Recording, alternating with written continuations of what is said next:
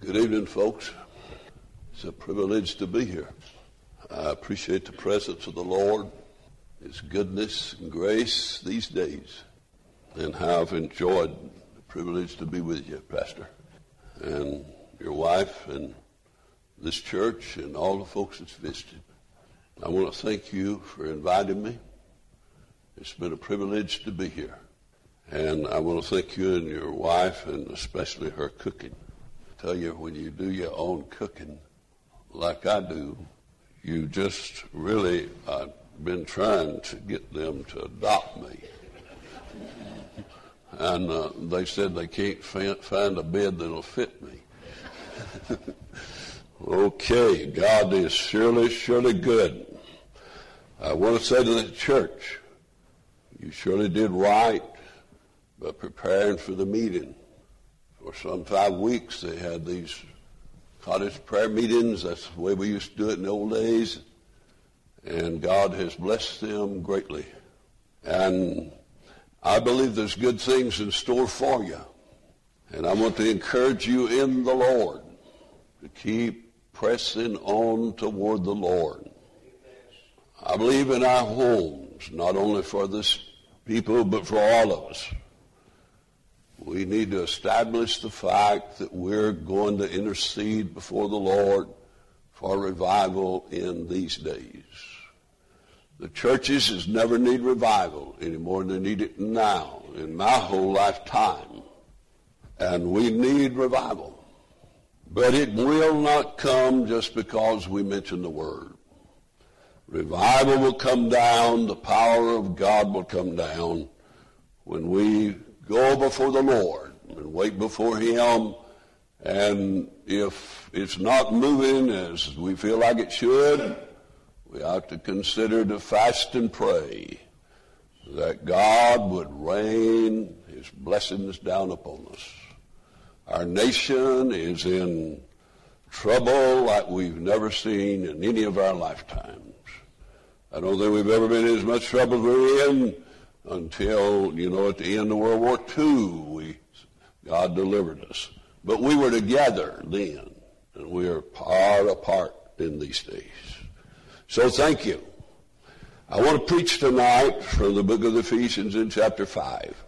I started last evening and I preached last night on be not drunk with wine was my text verse wherein is excess. And this is a command. But be filled with the Spirit. Now, I'm going to go back up and I'm going to read verse 15 and come down through here again.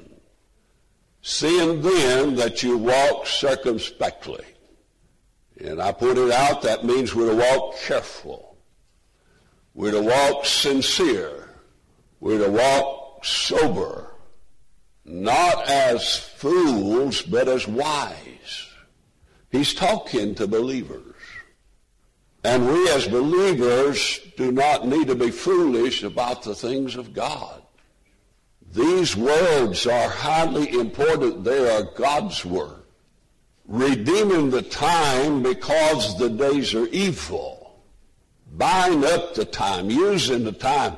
Let's don't waste our time you know, just on things that may not always be bad, but it's just a waste of time when we don't have our mind upon the Lord and we're not looking for God to work through us.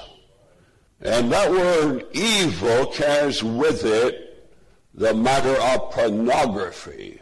We're living in a day of pornography, wickedness. And he said we need about the time as believers in this day Wherefore, be ye not unwise, but stand, but understand, and what this is now, watch it. Understand what the will of the Lord is.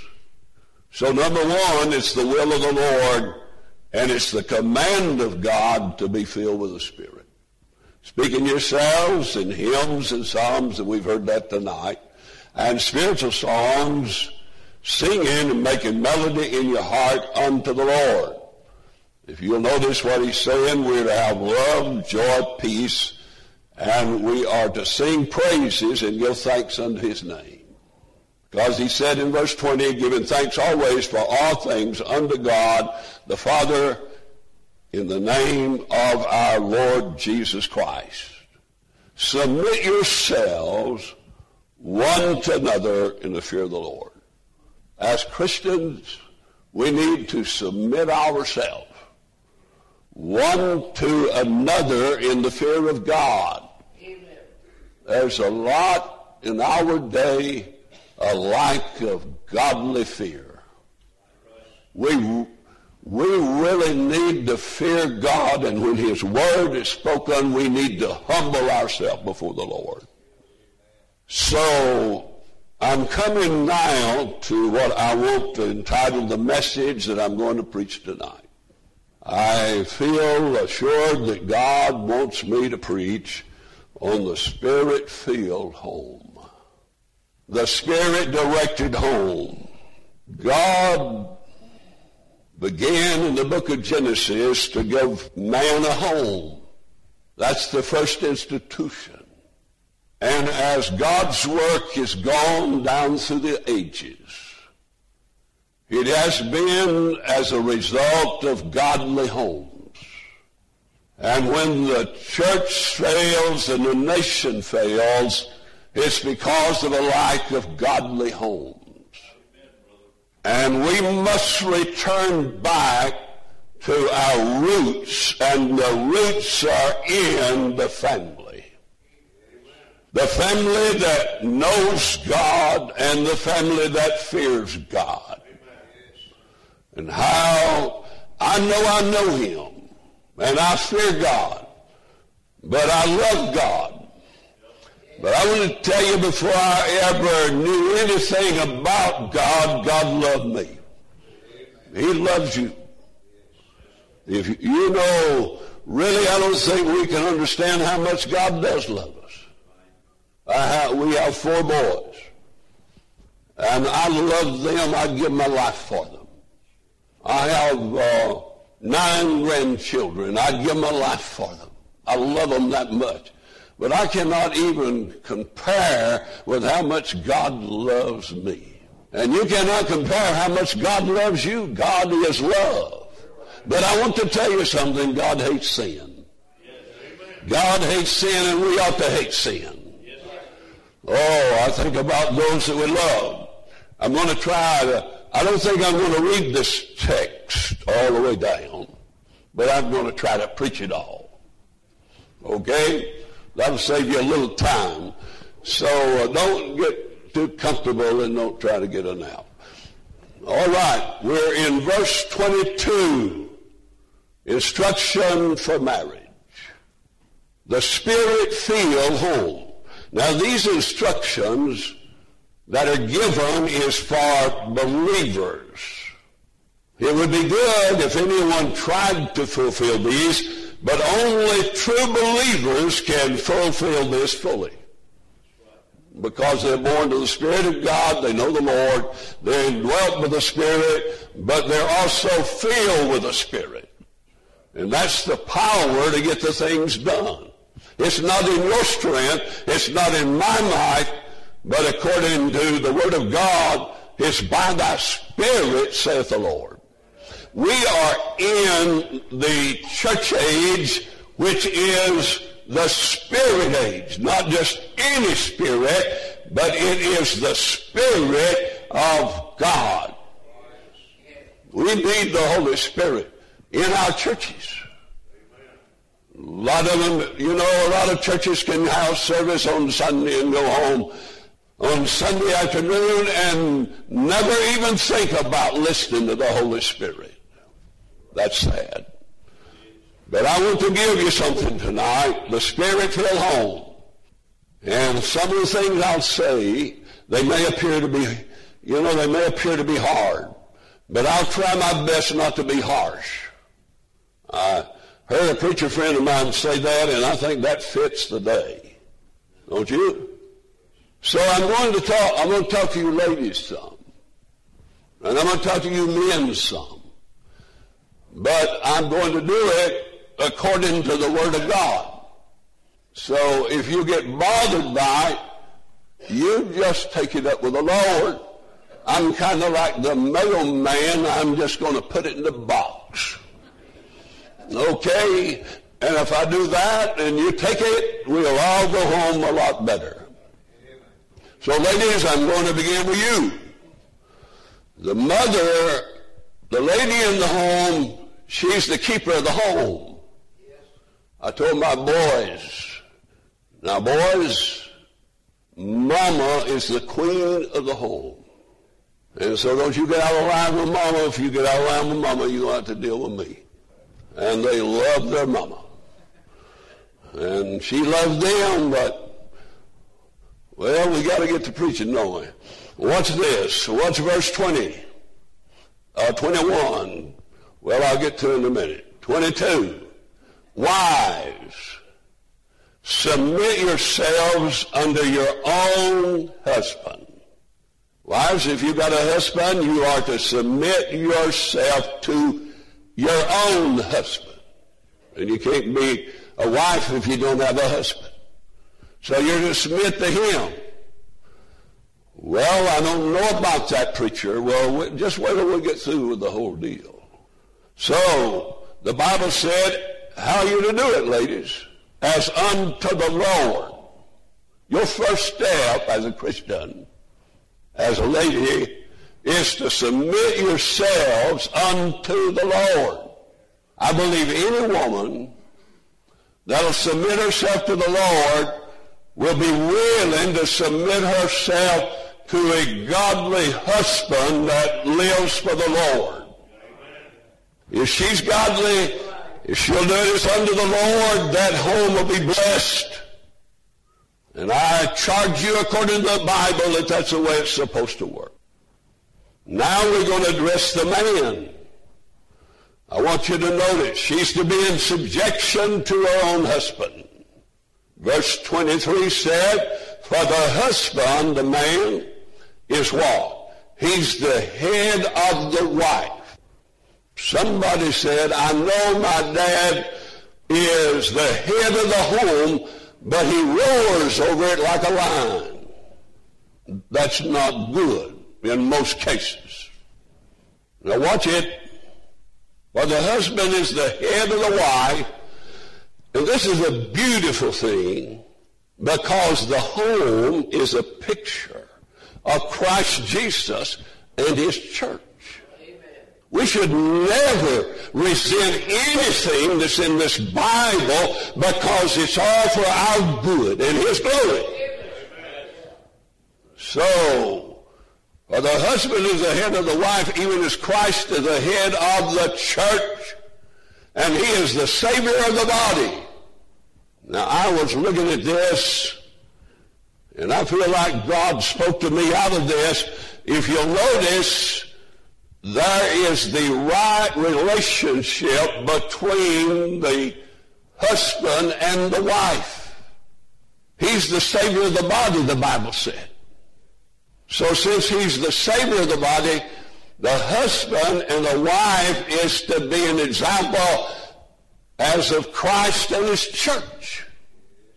And when you see a man that's filled with the Spirit, you see a lady that's filled with the Spirit, and they're striving to obey the Bible and walk with the Bible, that's a beautiful picture of Jesus Christ and his church. I rejoice in that. And this will bring revival if we really practice it. You want revival? Let's line up with the scriptures. Line up with the Bible. Believe the Bible and go to the Lord and obey the Bible and ask Him for revival and I believe God will send it. So the husband and wife is an example the husband is responsible for his wife. Christ is responsible for his church. The Holy Ghost is the administrator of the church. God planned the church. Jesus bought the church, and the Holy Ghost is the administrator of the church. And the home is to be example of Christ and his church. And if we'll get to that, see, the husband is responsible for his wife, for his family. He is the provider. He's the one that's supposed to fill his lunch basket every morning and hit the road and go get the bacon. Now she is to cook the bacon good and have it ready when he gets back home. I'm telling you, folks, this is the closest thing to heaven that'll ever be. Are you listening to me? Are you getting it? A, godly home and a man taking his place, a wife taking her place, and they loving the children, and the children coming along. Isn't that a beautiful picture of Christ and his church? Oh my. He not only provides, but he protects her. And the Lord's protecting his church. Washington don't think so, but we know so. A lot of people don't believe so, but we know so. The Lord is protecting his church, and he will protect his church. The devil's not going to get the best. In the end, he's getting the worst. I rejoice at that that's so. All right. So he's the head of the home. He leads the home. Brethren, if you're not a leader in your home, you ought to get right with God about it. And you ought to lead your home the right way, and you ought to be a man and not a mouse. I mean, we ought to be men, but we ought to be humble men. We ought to be men filled with the love of Christ. We ought to be men filled with the Word of God.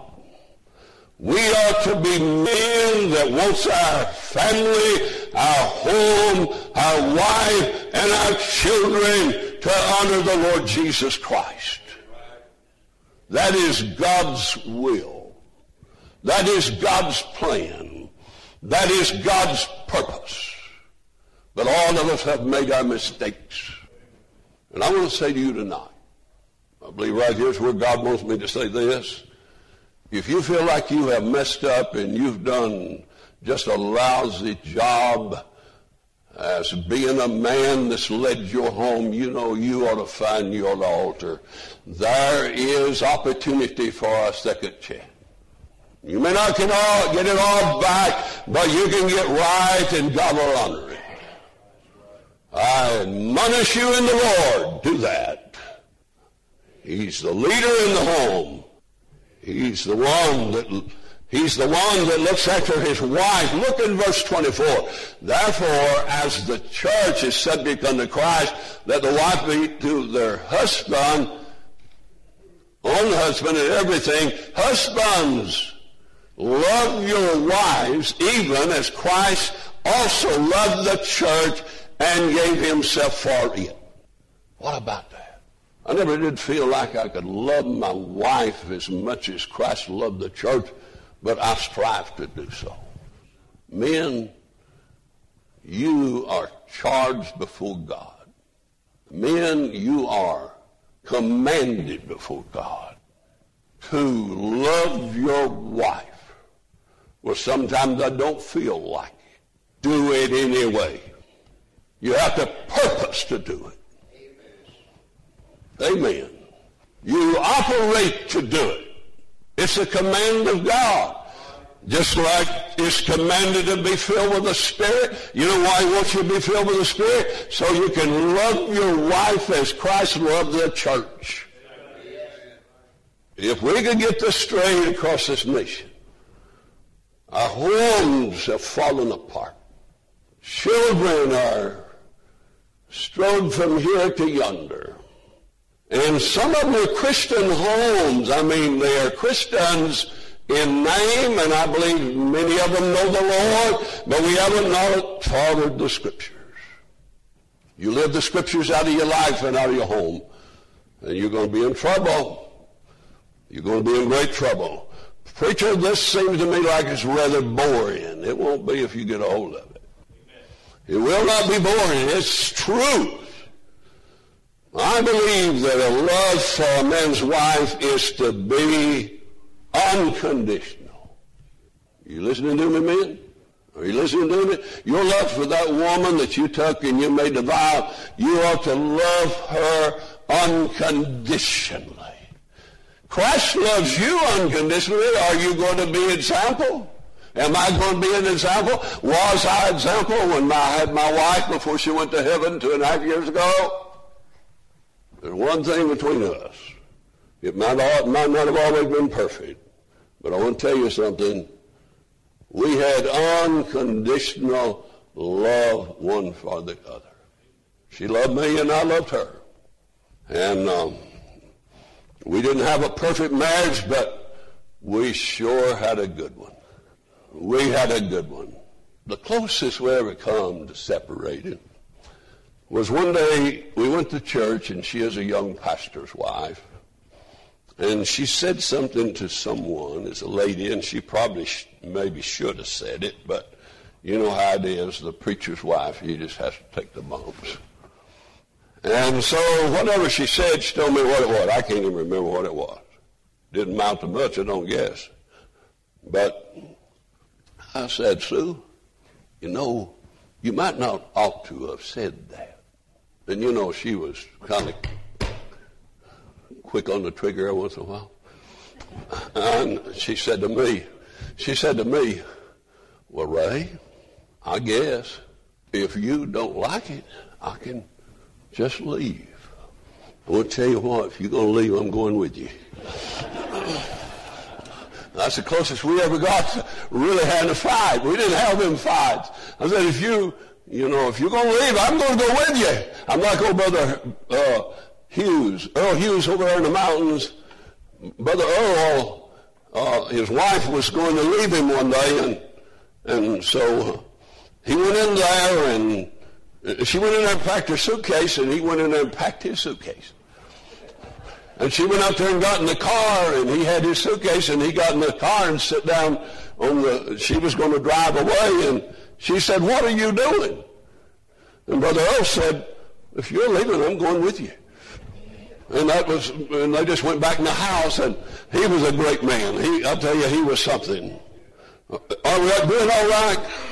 The husband and wife are to love one another as Christ loved the church. We're to love our wife. I believe this is in order, Pastor. When my wife got ill, and I stepped down to the church that I pastored them 33 years at Calvary, and uh, I went up into New Jersey and preached a week, and I went over to Maryland and I preached a week, and I had somebody that was there with her. She wasn't completely down, but I just didn't want to leave her alone. She thought she'd be able to travel some with me.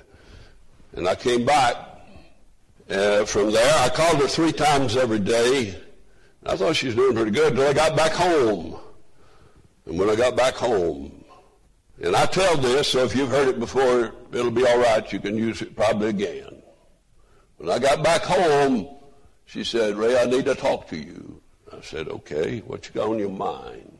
She said, why don't you just put me somewhere and I can be looked after and you got all these places to preach, and you can go preach anywhere.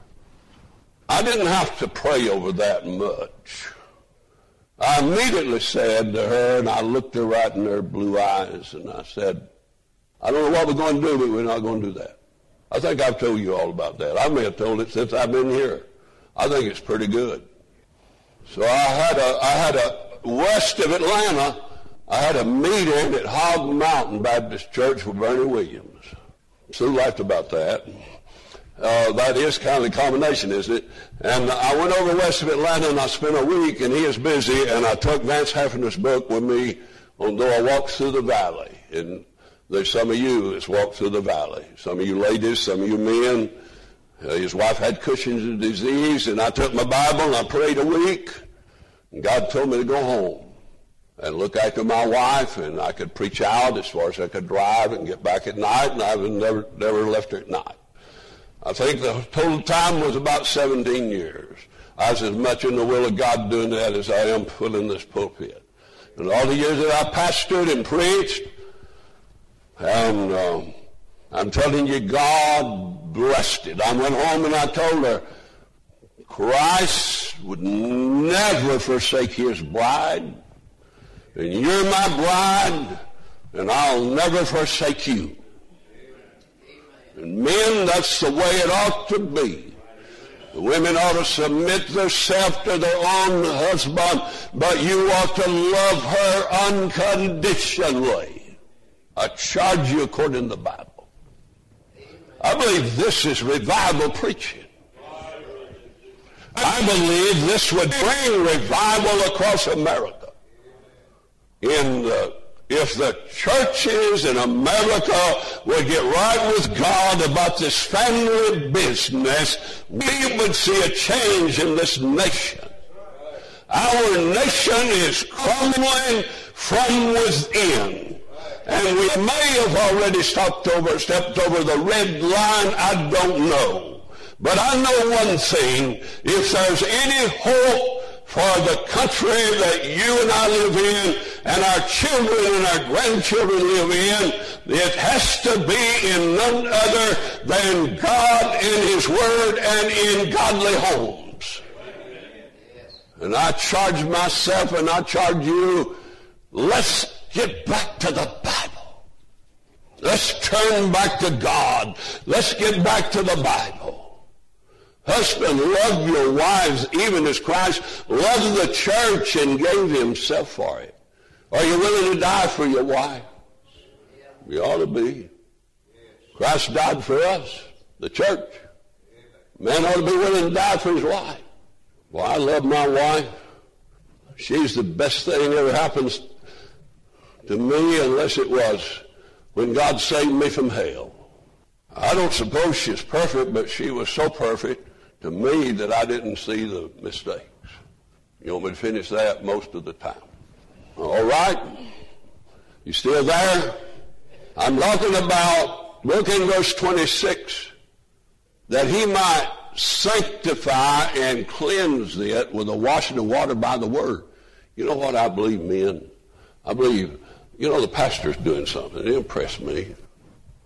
And uh, Sister Susie. They read a Bible together. They pray together. He said we take at least an hour a day. I wish I'd done more of that with my wife. We prayed. We had their devotions. We prayed when we eat. Uh, we had our devotions with our children. But I tell you what, we need to spend more time with our children. I wish I'd have spent more time with my boys. Really just having me a session with them four boys. If I had my time to go over, that's what I would do.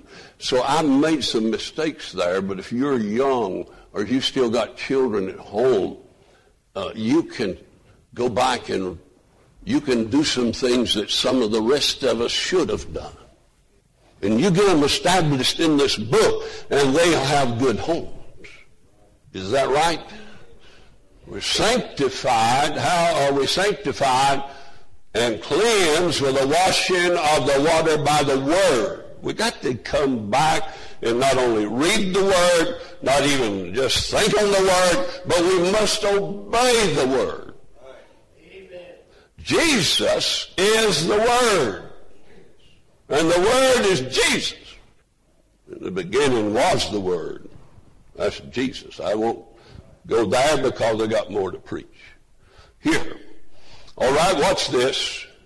Now watch this. That he might present it to himself, talking about Christ, a glorious church. I believe we can have a glorious home. A glorious church, not having spot, nor wrinkle, or any such thing, but that it should be holy and without blemish. Thank you for singing that song. All of the music. Brother, your music and that song on holy, holy, holy. We need to be holy people. We have a holy God. All of us fail. All of us, somewhere along we sin. Because the difference in the sinner, young people, if you're not saved, and the saint is this. The saint of God, the Christian, is saved from his or her sin. That don't mean they'll never sin, but it does mean that that part of you that's born of God will never sin. If you get born from above and Jesus lives inside of you by the person of the Holy Spirit of God, that part of you will never sin. That's regeneration. It's as pure as God himself. I'm going to make a statement, and I'm not blaspheming God. I want you to get it. If you are really born of the Spirit of God, you got as much right to heaven as Jesus does, or you don't have no right at all. Is that overstepping the Bible? No. It's not overstepping the Bible. That's the way it is. That's why you need to get born again. Because if you don't get born again, you're not in the family of God. And if you're not born again, you're not going to heaven until you get born again. And if you're not born again, you're going to go to hell if you die before the rapture. And if you go to hell at the white throne judgment, you're going to stand there. Do you think it's going to be a day without any tears when we stand there and we fail to pray and we fail to run our homes right and we fail to do right and we fail to obey the Bible and we fail to weep and pray to bring our children and our grandchildren to God. I believe we'll weep and weep and weep. Why don't we just weep now? I think we, you know, oh, we need to weep. Blessed is the man that weeps. Blessed is the woman that weeps. We need to be a weeping people. We need to weep for our families. We need to weep for our nation. We need to weep for our children. We need to weep for our partner. Women need to weep. Men need to weep. Weeping is not a sign of weakness. If we won't weep, if we won't weep before God, it's a sign of pride. He that goeth forth weeping, bearing precious seeds, shall doubtless come again. There's not a doubt about it. Weeping, bearing precious seed. What's the precious seed? It's the Word of God. Shall doubtless, without a doubt, shall come again rejoicing, bringing his sheaves with him. God's not out of business. The devil's just told us God's out of business. I tell you what, the Bible said the devil's a liar. He's not only a liar, he's a murderer. That's why America's murdering all these babies. They're listening to the devil. We have so sinned and innocent blood's on our hands, and we need to repent for this nation. Daniel did when he was down there, and he is a little better off, I think, maybe than I am. Than most of you, right? He wept and he said, and he repented for his nation. We need to repent for the condition we're in. Don't feel like you're holier than thou. That just fits in here somehow. You understand what I'm saying? Husband is to sanctify his wife, and his family. Uh, the Word of God. Watch verse 28. So ought men to love their wives as their own bodies. That's not a suggestion. That's what God said. Man ought to love his wife like he loves his own body. Now you can not be honest if you want to, but we think pretty well of our body, don't we, men? He ought to in the right way. He ought to love his wife like his own body. So all men to love his wife like his own body, and he that loveth his wife loveth himself. I don't care anything about myself, preacher. I don't believe that. God don't either. I'm telling you, we just need to line up with the scriptures, don't we? I would that the church, I, I suggest this for you, for this church, and I suggest it for your church, and I suggest it of you. We need to go back home after this meeting, and a lot of times that's what meeting's about, and we need to sit down and we need to look in our Bible, and we need to ask God, what can I do to go forward, and how, what can we do in our church to go forward to have a real, true revival, and you begin to do that, and you set some time aside, and you begin to pray, and you begin to wait on God, and you begin to get to the point that you know you want God and you want His will and you want revival more than you want to eat. Oh my. when I was a young preacher. I was in my 20s. I believe I was 27. I met a man by the name of Joe Parsons. Joe Parsons was in the underworld when God saved Brother Joe. He is a big man, probably six six, wore about a 14 shoe. And after he got out, after he got saved to get out of the underworld, and he told me, he said, when I go anywhere to eat, I never sit by the window because they may open the door and the wind may blow my hair. You get the message? But he walked with God. He was one of the most praying men I ever met. And I, I like, I, I, I just soon to hear him talk, and sometimes I'd rather hear him talk because he has so much wisdom as to preach. And I'd take him, he'd come to Dalton because he, I pastored there in Dalton, Georgia at that time. And he had, uh, he had, uh, he'd come by there and I'd invite him down to the U.S. Cafe and we'd eat breakfast together. And I was hungry for the Word and I was studying the Word and I was praying and I was growing in the Lord. This particular morning at the U.S. Cafe, Brother Joe sat down, we ordered breakfast, and he planned it out this way, I think, and about the time they brought the breakfast and they set it down in front of us, he didn't jump on to me. You know, he was so wise he could cut you in two and just ask you a question. He said, uh, boy, called me a boy. I was a boy preacher to him. He said, boy, I was at the throne of grace this morning, four o'clock. Four o'clock. I was at the throne of grace. And he said, I didn't see you there. He just started cutting his eggs and his biscuits and I'm sitting there and my appetite's gone. I didn't say nothing back to Brother Joe, but I thought, I'm going to tell you one thing, Brother Joe. I wasn't there this morning, but if you're there in the morning, I'll be there. God taught me a lesson. And he had work for me to do in ministry, and it demanded that I rise early. You can't face this world in the flesh. You need God to help you face what's out there. That you're going to meet on the job.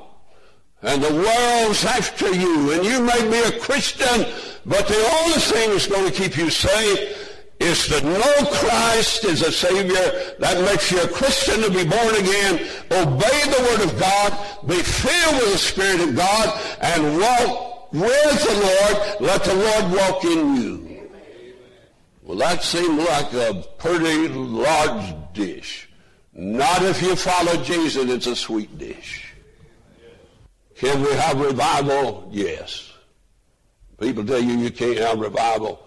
They are telling you they are not willing to pay the price. That brother sing the song, uh, Second Chronicles seven fourteen. You know some of the experts now, them experts tell you that that was not written for us. Dr. John McCormick said an expert, do you know what an expert is according to him? He says to grip under pressure. Grip under pressure. That's about what a lot of things that people say about the Bible, that's about what it means to. We're not going to be much longer, don't think. All right, watch it. All right, we're down to verse 29. For no man ever hated his own flesh, but nourishes and cherishes it, even the Lord, the church. The Lord nourishes us. The Lord encourages us. The Lord strengthens us. The Lord fills us with His power, fills us with His love, fills us with His joy, fills us with His peace, even we ought to encourage one another, for we are members of his body, of his flesh, and of his bones. That's pretty good. I'm a member of Christ's body. If you say you're a member of Christ's body, if you're saved, you're bone of his bone. Now, how could you ever lose that?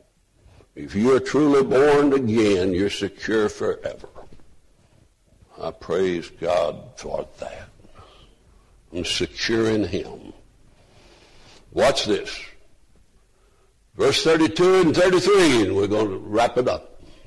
This is a great mystery. And it is a mystery when you think about it, isn't it? It's a great mystery. It was once concealed, In the Old Testament, we didn't know this was coming, but now, since Jesus has come and he rose again and we got the 66 book, that, that was concealed is now revealed.